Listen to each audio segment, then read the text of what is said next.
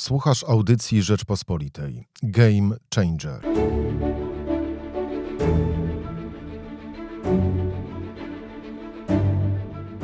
Co pandemia zmieniła w polityce i nie tylko? Jaki plan ma lewica? W jakim miejscu znajduje się opozycja i co może wydarzyć się w 2021 roku? O tym wszystkim z wicemarszałkiem Sejmu i liderem SLD Włodzimierzem Czarzastym. Na program zaprasza Michał Kolanko. Dzień dobry, Michał Kolanko, podcast Game Changer. Państwa i moim e, gościem jest wicemarszałek e, Sejmu i lider e, Sojuszu Lewicy Demokratycznej Włodzimierz Czarzasty. Dzień dobry. Dzień dobry panu, dzień dobry państwu. Chciałbym zapytać na początek o to, czy wydarzenia na szczycie Unii Europejskiej będą miały jakiś długoterminowy wpływ na polską politykę, czy są przeceniane? Myślę, że będą, dlatego że w tej chwili, wie pan, no to się zdarzyły jakby cztery sprawy. Jedna sprawa to jest taka, że rząd posłuchał opozycji i nie złożył weta. E, oczywiście rząd się wykręca i mówi, że to jego polityka, no ale prawdę powiedziawszy, nie wiem dlaczego opozycja jasno nie mówi. Chcieliśmy, żebyście nie składali tego weta, bo uważaliśmy, że jest głupie dla, Polki, dla Pol, Polaków i Polek i nie złożyli. Po drugie, toczy się gra o praworządność i o to tak naprawdę pan pyta, za chwilę za to, o, o to, o, na to pytanie odpowiem. E, po trzecie, e, Ziobro zrobił z siebie idiotę od początku do końca. E, I wreszcie po czwarte, Polacy dostali pieniądze. I teraz tak, w sprawie tego, co będzie w przyszłości. Myślę, że Unia, a jestem po wielu rozmowach, między innymi z panem Walterem Burjansem, który jest szefem SPD, który był w Polsce tydzień temu. Unia miała wariant zapasowy. Polegał na tym, żeby było porozumienie wszystkich krajów poza Polską i poza Węgrami i nie musiała się Unia za bardzo wysilać w tej sprawie. Ale uznała, że jeżeli doprowadzi do tego, że Polacy nie zgłoszą weta i Węgrzy, a poszło to wyjątkowo łatwo, powiem szczerze, to szybciej zostaną podzielone pieniądze. I co Unia zrobiła? Przesunęła tak naprawdę nie wiadomo jaki czas, od roku do dwóch lat, egzekwowanie e, działania zgodnego z prawem. No bo sprawdzi teraz Trybunał Sprawiedliwości Unii Europejskiej, czy to rozporządzenie o warunkowości e, środków jest zgodne z traktatami. To będzie chwilę trwało i stworzy się szczególnie wytyczne e, w sprawie ich wdrożenia. To już będzie trwało chwilę. Jednym słowem, ta dyskusja na temat praworządności została w czasie odsunięta, ale pamiętajmy, że perspektywa jest siedmioletnia. Więc ja uważam, że pan Morawiecki przyjechał, zrobił dobrą minę do złej z punktu widzenia łamania prawa przez rząd gry. I generalnie wszyscy są zadowoleni. Portugalczycy dostają pieniądze szybciej, Hiszpanie szybciej, cała Europa szybciej, e, a do Polski, jak nadal będzie łamane prawo, Unia wróci. Tyle. A co do znaczenia tych pieniędzy e, właśnie na Euro w polskiej polityce, to myśli pan, że e, te zapowiedzi ze strony rządu i Prawa i Sprawiedliwości, że będzie jakiś nowy plan gospodarczo, gospodarczo-społeczny, to jest jakiś właśnie też game changer na przyszły rok? Proszę pana, no na pewno łatwiej jest rządzić w momencie, kiedy się posiada środki E, nie wiem, czy to będzie game changer, czy nie, ale proszę pamiętać, że te środki zostaną dane w wielu miejscach na konkretne rzeczy i to jest jakby dobre dla Polski, tak samo jak dla każdego kraju. No, mówimy o pieniądzach na badania naukowe i innowacje, na transformację cyfrową, między innymi na e-administrację. Tu zresztą będzie trzeba uważać, żeby nie wykluczyć starszego pokolenia z tej e-administracji. Na infrastrukturę, e, i finansowanie infrastruktury, na zieloną transformację, to jest jakby bardzo ważna sprawa i te wszystkie zmiany klimatyczne, e, trzeba reagować na te zmiany, na program zdrowotny, na modernizację rolnictwa 41 miliardów, więc wie pan, bez względu na to, czy rząd jest umiejętnie działa, czy nieumiejętnie działa, jak dostaje 103 miliardy złotych e, w formie bezwrotnej, 153 miliardy w formie pożyczek, tak nawiasem nie wierzę, że te pożyczki kiedykolwiek zostaną oddane. Moim zdaniem zostaną nisko oprocentowane i będą te procenty spłacane przez lat 10, a potem Unia uzna albo po siedmiu latach, że generalnie to, ponieważ się wszyscy na to złożyliśmy, to te pożyczki nie będą zwracane. No i 41 miliardów na rolnictwo, więc na, na modernizację rolnictwa, bo to jest ważna sprawa. Więc pan, jak te pieniądze zostaną wpompowane, to ludzie będą zadowoleni bardziej niż są zadowoleni w tej chwili. E, pytanie jest takie, czy nie zostaną ludzie rozwaleni emocjonalnie przy działaniach aroganckich rządów w stosunku do ich praw wolnościowych i do wolności. Myślę, że to się może tak skończyć.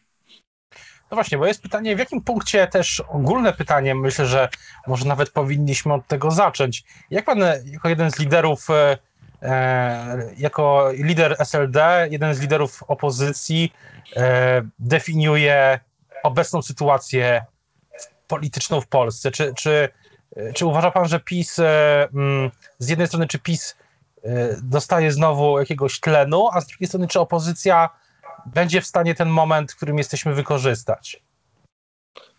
Proszę pana, no PiS na pewno dostaje tlenu w formie pieniędzy. Pieniądze są zawsze tlenem dla polityki rządzących. To jest jakby e, normalną rzeczą i tutaj żadnej Ameryki nie odkrywam.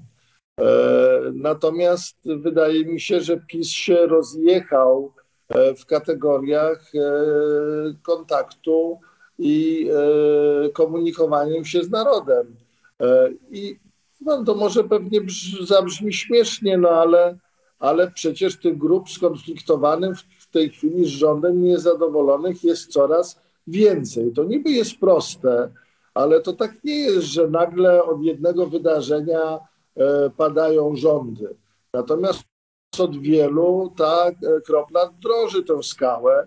E, no, to, co się zdarzyło, to jeżeli chodzi o notowania, niewątpliwie jest tak, że pisma, jakby były w tej chwili wybory, to pisma mniej procent głosów i mniej by, by miał głosów i posłów i posłanek w Sejmie niż dzisiejsza opozycja. No w tym PiSie i w tym obozie całym też się wyrabiają różne rzeczy.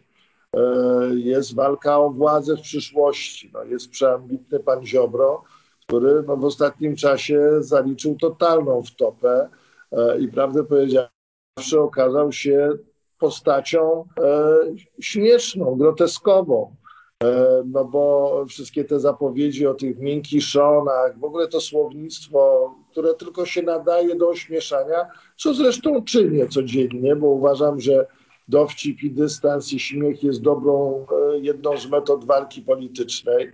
E, te zapowiedzi pod tytułem weto albo śmierć, no, ta nie ma, śmierci nie ma, zresztą oczywiście nikomu tej śmierci nie życzę, no te opowieści e, pana Ziobry, no to, to już jest jakiś absurd, że rząd Morawieckiego oddał polską suwerenność w obce ręce, w związku z tym w tym rządzie chce być.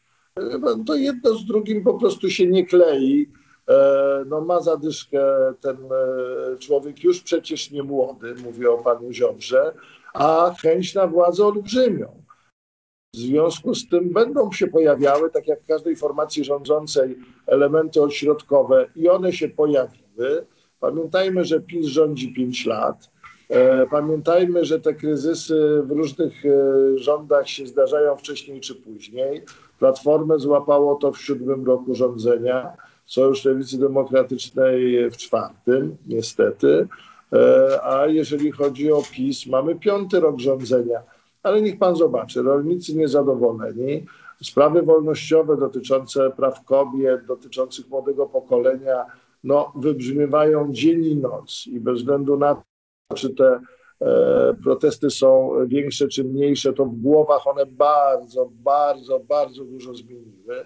E, ma pan olbrzymie grupy zawodowe niezadowolone w tej chwili ze sposobu komunikowania się aroganckiego z nimi. No, to są wszyscy przedsiębiorcy, którzy, e, którym się odbiera prawa do działalności gospodarczej, nie dając im wiele w zamian, bo jeżeli ktoś zwraca e, przedsiębiorcom na przykład, e, nie wiem, 50% kosztów ogólnych ich firmy, e, no to pytanie jest takie, jeżeli ktoś nie ma przychodu na przykład do 4 miesięcy, skąd weźmie drugie 50%?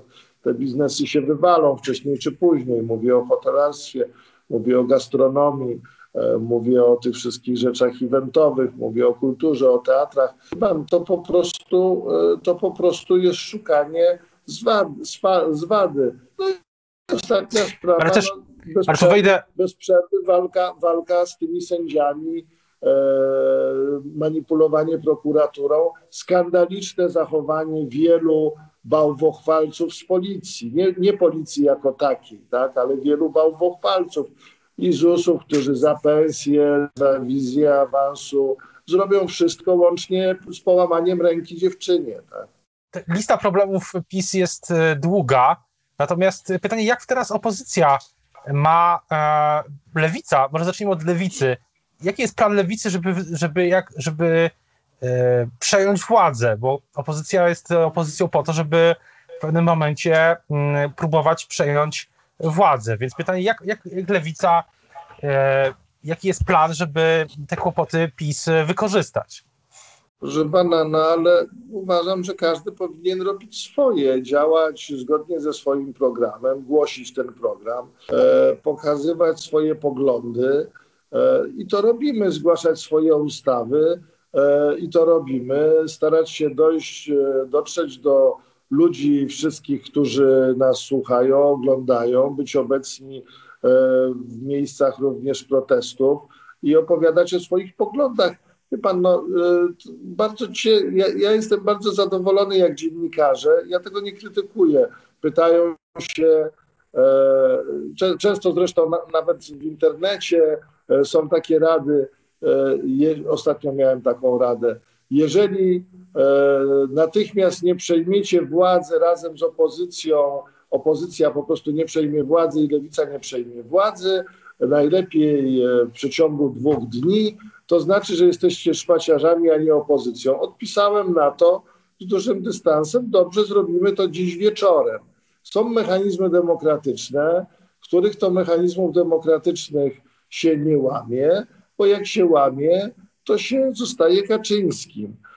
Trzeba być w Sejmie, trzeba zgłaszać swoje projekty, trzeba e, w każdej sprawie zajmować stanowisko. To lewica robi. Trzeba przedstawiać swój program i trzeba spowodować, żeby wybory albo były wcześniej, albo w momencie, kiedy przyjdą, żeby w tych wyborach wygrać. No, wie pan, tu nie ma e, czarodziejskich różdżek, które każdy lider każdej partii ma w swoim pokoju i rozdaje. W związku z tym no, apeluję o rozsądek i dystans w tej sprawie. A też, e, a czy, czy tak samo e, apeluje pan o, apelowałby pan o rozsądek i dystans, jeśli chodzi o tę dyskusję e, o tych blokach opozycji, wspólnej liście i, i tak dalej? Czy to jest e, pana, ale rozmowa? Wie pan, to jest taka sytuacja. Ja panu powiem naprawdę z punktu widzenia takiego bardzo pragmatycznie działającego polityka. E, jeżeli będzie zmiana ordynacji wyborczej i ta zmiana ordynacji wyborczej do parlamentu będzie e, proponowała na przykład 100 okręgów wyborczych, i te okręgi będą, nie wiem, na przykład sześciomandatowe, tam pięciomandatowe, to różnie, ale średnio, tak? To wiadomo, że żeby wziąć ten mandat, będzie trzeba mieć jak największą ilość głosów, czyli przynajmniej 20%. Wtedy uważam, że opozycja pójdzie wspólnie. Natomiast e, i będę zresztą wtedy namawiał opozycję oraz swoich partnerów na lewicy, do tego, żeby pójść wspólnie. Natomiast jeżeli ordynacja zostanie taka, jaka jest w tej chwili, to decyzję w sprawie pójścia wspólnie bądź nie wspólnie do wyborów należy podjąć pół roku e, przed wyborami albo jakiś czas przed wyborami. I w tej chwili po prostu wróżenie z fusów, jaka będzie sytuacja za trzy lata, to raczej by trzeba było pogadać z kimś, kto z fusów wróżyć umie. Ja bardzo się cieszę z tych wszystkich e, rad e, osób starszych, bardziej doświadczonych, że pójdźcie wspólnie do wyborów. Lewica, ja jestem szefem partii, która e, swego czasu w, do wyborów w, w Europarlamencie poszła wspólnie z Platformą i z PSL-em. Przypomnę, że jako ostatni żeśmy tę koalicję opuścili, bo najpierw opuścił PSL, potem Grzegorz Schetyna nie był w stanie e, podejmować decyzji, no być liderem takim, chociaż żeśmy uznali go za lidera, który tę koalicję byłby w stanie utrzymać. Wyszliśmy w tej koalicji ostatni. E, ta koalicja przegrała z PiSem. E, zresztą. Ja oczywiście jako formacja lewicowa źle na tym nie, my żeśmy źle na tym nie wyszli, bo wprowadziliśmy pięciu europosłów, a do tego jeszcze dos, doszło. doszło ale też, wejdę panu słowo, ale mhm. też są tezy, że gdyby nie, e, gdyby nie ta. Mm, gdyby nie ta postawa Grzegorza Schetyny, to też nie byłoby e, wspólnej listy lewicy. Proszę pana, e, to są tezy, natomiast ja panu powiem, my, ja chciałem, bo to już rozmawiamy o historii, ja chciałem, żeby w wyborach do Parlamentu Polskiego była koalicja, ale ponieważ były trzy podstawowe elementy tej koalicji, PSL zrezygnował jako pierwszy, ja tego nie oceniam, tylko opisuję historię a e, Platforma e, w związku z tym nie chciała tej koalicji doprowadzić, to trzeba było podejmować inne decyzje. Jednym głosem namawiałem, żeby koalicja powstała, a drugim rano namawiałem, żeby koalicja powstała, a wieczorem podjęliśmy rozmowy z partią Razem i z partią Wiosna e, na temat potencjalnie wystawienia wspólnej listy. No, na lewicy jest bardzo dużo doświadczonych ludzi, i to nie jest trudno wymyśleć, że jeżeli nie będzie jedna koalicja, to trzeba budować drugą koalicję. Wie pan, no ja jestem przeciwko takiej po prostu idiotycznemu podejściu do polityki pod tytułem a tam e, po prostu musieliście to zrobić, bo tam z Platformy była taka sytuacja, a, a nie inna. Musieliśmy to zrobić, ale żeśmy to planowali, bo planowaliśmy na wyjścia. One zresztą w kategoriach zdroworozsądkowych nie są trudne do wymyślenia. Albo można iść z Platformą i z PSL-em wtedy, w tej sytuacji, albo można iść z Lewicą. Więc wie pan, nawet e, człowiek o tak krótkim stażu jak ja, no nie jest e, idiotą i wie, że to są takie dwa wyjścia. Jeszcze mogło SLD pójść samo, ale zwykle jak SLD chodziło ostatnio samo, to e, tak chodziło, że generalnie albo w jakieś dziwne sojusze wchodziło, to generalnie wypadało z Sejmu, ale to już nie jest moja odpowiedzialność, tylko mojego poprzednika, którego zresztą przecież nie będę krytykował, bo go szanuję. A co do dru tego drugiego wariantu, bo mówił Pan, że jeśli będzie 100 e, okręgów wyborczych, to wtedy będzie Pan optował za wspólną listą opozycji. E, a jeśli nie, no ja wiem, ja wiem, że to jest e, pytanie e, które z perspektywy, no nie wiemy, co się wydarzy e, w tym tygodniu, a to dopiero w 2021 lub 2023 rok, rokiem, ale jednak jest e, no, cały czas ta dyskusja gdzieś e, trwa, publicystyczna i nie tylko, więc jeśli nie, nie będzie zmian w ordynacji, no to wtedy co? No to wtedy panu powiedziałem bardzo precyzyjnie. Na pół roku mniej więcej przed wyborami będzie trzeba podjąć decyzję. Proszę pana, no, ja nie będę się odnosił codziennie do, znaczy, żeby była jasność, nie krytykuję opozycji. Nie krytykuję opozycji, bo opozycja sama sobie co chwila poszczególne partie strzelają w kolano łącznie z lewicą w jakiejś tam sprawie, a to w wynagrodzeniach, podwyższaniu albo w czymś, bo głupota jest rozdawana równo po różnych stronach politycznych. No ale e, proszono mnie o komentarz chyba dwa dni temu na temat następnego apelu pana Donalda Tuska o połączenie sił opozycji. E, proszę pana, jeszcze raz mówię, nie krytykuję, ale no, trzeba to skomentować. Pan Donald Tusk, przypomnę, e, nie kandydował do, na, na funkcję prezydenta, bo uznał, że przegra. I to nie jest nic uczciwego z mojej strony. On to powiedział. Nie wygram, mam zbyt wielki autoryt, e, elektorat negatywny. I teraz tak. Szósty raz pan Donald Tusk wzywa do tego, żeby opozycja się połączyła. No dobrze, panie Donaldzie, sześć razy pan wezwał, nie widzę w tym żadnego nowego elementu. Cieszę się z pana myślenia dobrego opozycji, chociaż jak już tam wejść w szczegóły, to pan jedną opozycję kocha bardziej, drugą mniej. No ale co ja mam komentować? Ja już to pięć razy komentowałem. E, myślę, że to, co by trzeba było na przykład w Unii Europejskiej zrobić, za co pan Donald Tusk odpowiada, e, to w ramach grupy e, ludowej, której jest i Platforma, Chadeckiej zresztą, i Platforma i PSL, no dobrze by było, gdyby się pozbył na przykład pana Orbana z tej grupy, tak? No i pokazał swoją efektywność działania. Cieszę się z takich rad, skorzystamy z tych rad. E, one są miłe wtedy, kiedy nastąpią do tego właściwe warunki.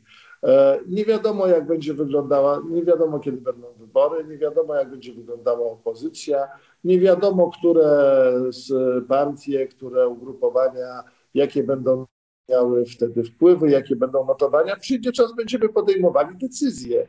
Decyzji się nie podejmuje na trzy lata przed wyborami, nie wiedząc, czy na przykład jedno ugrupowanie, czy drugie ugrupowanie, te, które mają aspiracje i w tej chwili po 12-13%, czy będą miały 12-13%, czy 2 czy 3%. Tak? Ja chyba nie obserwowałem Kukiza, obserwowałem pana Petru, obserwowałem pana Borowskiego, e, obserwowałem pana Biedronia, swojego przyjaciela, z którymi w tej chwili jesteśmy w koalicji i się bardzo, bardzo, bardzo szanujemy.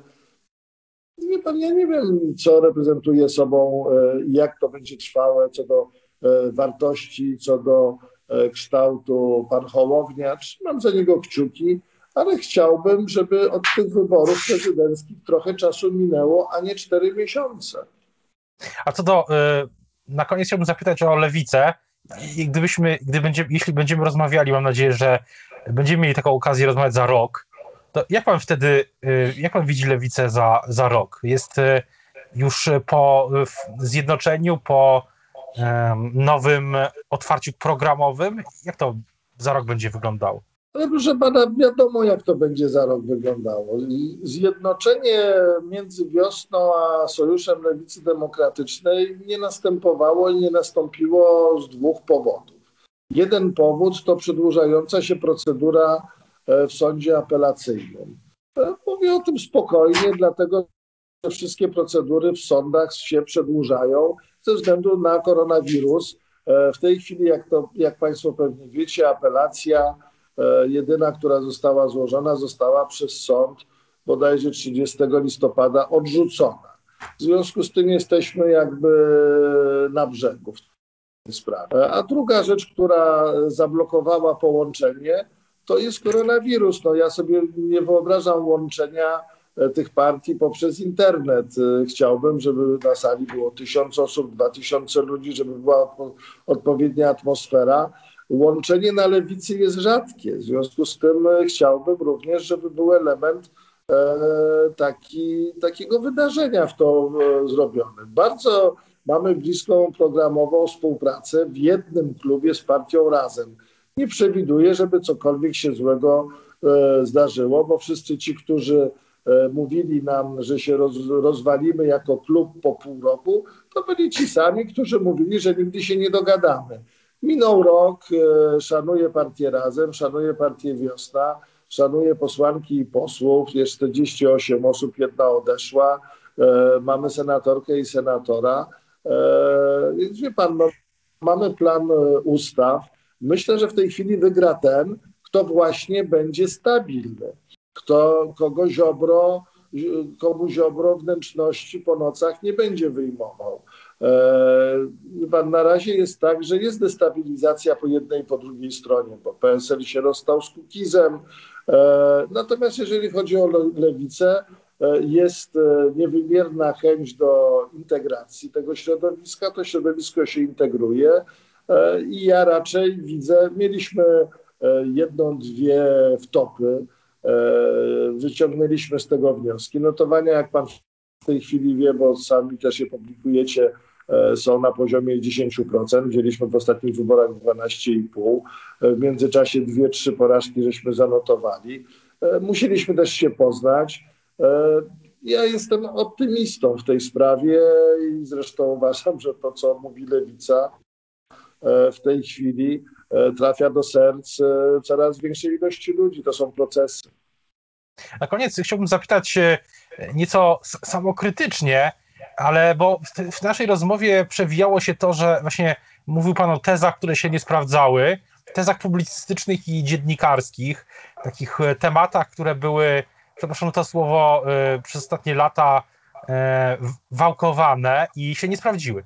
Jak Pan sądzi, z Pana perspektywy, jako polityka bardzo doświadczonego, dlaczego tak się dzieje, że te tezy dziennikarskie i publicystyczne się często nie sprawdzają. Jak to z Pana perspektywy wygląda? Osoby też, która rozmawia często z dziennikarzami. Wie pan, myślę, że dlatego, że dziennikarze chętnie bywają politykami i chętnie chcą kreować rzeczywistość. E, zresztą, e, wie pan, to nie jest dobrze dla polskiego dziennikarstwa, że tak naprawdę pan bierze określoną gazetę albo włącza pan określoną telewizję bądź radio i pan wie, co pan tam usłyszy. E, myślę, że jak dziennikarze biorą się za po prostu kreowanie politycznej rzeczywistości, nie będąc politykami, to często po prostu robią błędy, bo nie znają się na tym. E, więc wie pan, ja, ja bardzo często podchodzę do takich znaczy, z, z wieloma dziennikarzami jest tak, że są tak przewidywalni, że praktycznie rzecz biorąc może pan napisać sobie na kartce odpowiedzi, nie znając pytań, bo e, jak pan wchodzi w rozmowę z dziennikarzem, to po prostu e, te pytania padają. Więc e, wie pan, myślę, że po prostu też bardzo często redakcje, telewizje, radia opowiadają się po określonych stronach, i w związku, są, w związku z tym są strasznie przewidujący. Mało tego, popierają określone partie, popierają określone, e, określone ugrupowania. E, właściwie wiadomo, e, w którą to stronę idzie. A wie pan, e, był taki dziennikarz, pan go nie pamięta, e, albo może pamięta, przepraszam bardzo. No, Rzeczpospolita była kiedyś zarządzana przez Fikusa.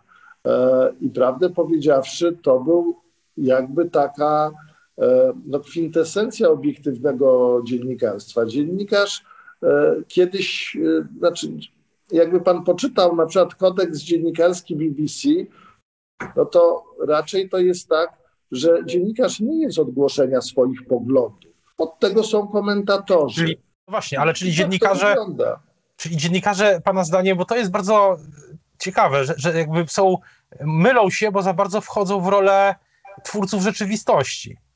Ale oni chcą w to wchodzić, tak, w tą rolę. Nie chciałbym, żeby ten wywiad z panem, bo i pana szanuję i dziennikarzy szanuję, e, żeby był oceniony jako krytyka e, branży dziennikarskiej, ale naprawdę dawno nie było tak jednoznacznych poglądów. No, wie pan dobrze, że jest naprawdę niewielu dziennikarzy, którzy chcą się dowiedzieć, a bardzo wielu dziennikarzy, którzy rozmawiają z panem po to, żeby potwierdzić swoją tezę, a tezę mają w głowie no, yy, albo w redakcji. Był zresztą taki słynny rysunek, nie wiem, albo Sawki, albo Mleczki, już w tej chwili nie pamiętam, chyba, chyba Sawki. E, kiedy jeden e, pan pyta drugiego dziennikarza, jeden dziennikarz drugiego, zmieniłeś poglądy? Nie, zmieniłem redakcję taka, taka to jest sytuacja. Zresztą ja staram będzie, się. Zresztą będzie, i to jest ostatnia uwaga, będzie dziennikarzom coraz trudniej. Dlatego, w jakim że, sensie? No wie pan, no, przy, przy ingerencji e, spółek Skarbu Państwa, a więc państwa, a więc rządu, który tym państwem w tej chwili zarządza, w całą klasę dziennikarską, to znaczy w przykupowaniu tytułów, e, tak jak teraz się stało z tytułami regionalnymi. To, co się może stać pewnie z jeszcze innymi gazetami, no to wie pan, ci dziennikarze, jeżeli ktoś chce być dziennikarzem, to będzie miał bardzo wielki problem, dlatego że praca w spółkach dziennikarskich, e, które będzie e, Orlen, którymi będzie Orlen zarządzał, będzie miała wektor e, i kierunek w jedną stronę. To znaczy, jeżeli będzie miał pan inne poglądy, to będzie bardzo trudno tam pracować. W związku z tym tych niezależnych, pisanych mediów zostanie bardzo, bardzo mało. A jeszcze, jeszcze jedna rzecz. Problem. Jeszcze jedna rzecz, żeby, jeszcze jeden temat, który myślę warto poruszyć zupełnie już na koniec. Na ile pandemia e, zmieniła e, politykę w tym roku? Pandemia, nie... pandemia proszę pana, zmieniła wszystko. E, zresztą bardzo się tych zmian obawiam, dlatego że głównie jeżeli chodzi o młode pokolenie, pan, są klasy w liceach, które na przykład się przez rok nie widziały ze sobą E, ludzie siedzą w domach, zmienia się system pracy, organizacji pracy w przedsiębiorstwach, zmienia się sposób uprawiania polityki, bo się zmienia. E, ale przede wszystkim to, czego się boję, są w tej chwili moim zdaniem nieprzewidywalne zmiany w naszych mózgach, w sposobie myślenia, w sposobie komunikowania się. Wie pan, co innego jest e, kogoś dotknąć, wziąć za rękę, przytulić, a co innego go dotknąć, przytulić przez internet. E, boję się tych zmian, dlatego że wiem, że nastąpią i wiem, że będzie po tej pandemii już trudno wrócić do tego, co było. E, tworzymy nowe zasady współpracy między ludźmi i nie wiemy, czym to się skończy, bo właściwie e, biologia za nas to tworzy. To jest problem. Nie umiem tego opisać, nie jestem socjologiem ani nie jestem psychologiem, ale wydaje mi się, że to jest warte niejednej pracy naukowej. Na pewno e, też wszyscy mamy nadzieję, że rok 2021 będzie jednak bardziej przewidywalny i bardziej będziemy wiedzieć lepiej też, co się dzieje. Bardzo dziękuję za rozmowę. Dziękuję Niewątpliwie też panu serdecznie. E, państwa i moim gościem w podcaście Game Changer był Włodzimierz Czerzasty, lider SLD i wicemarszałek Sejmu. Dziękuję bardzo. Dziękuję bardzo. Słuchaj więcej na stronie podcasty.rp.pl. Szukaj Rzeczpospolita Audycje w serwisach streamingowych.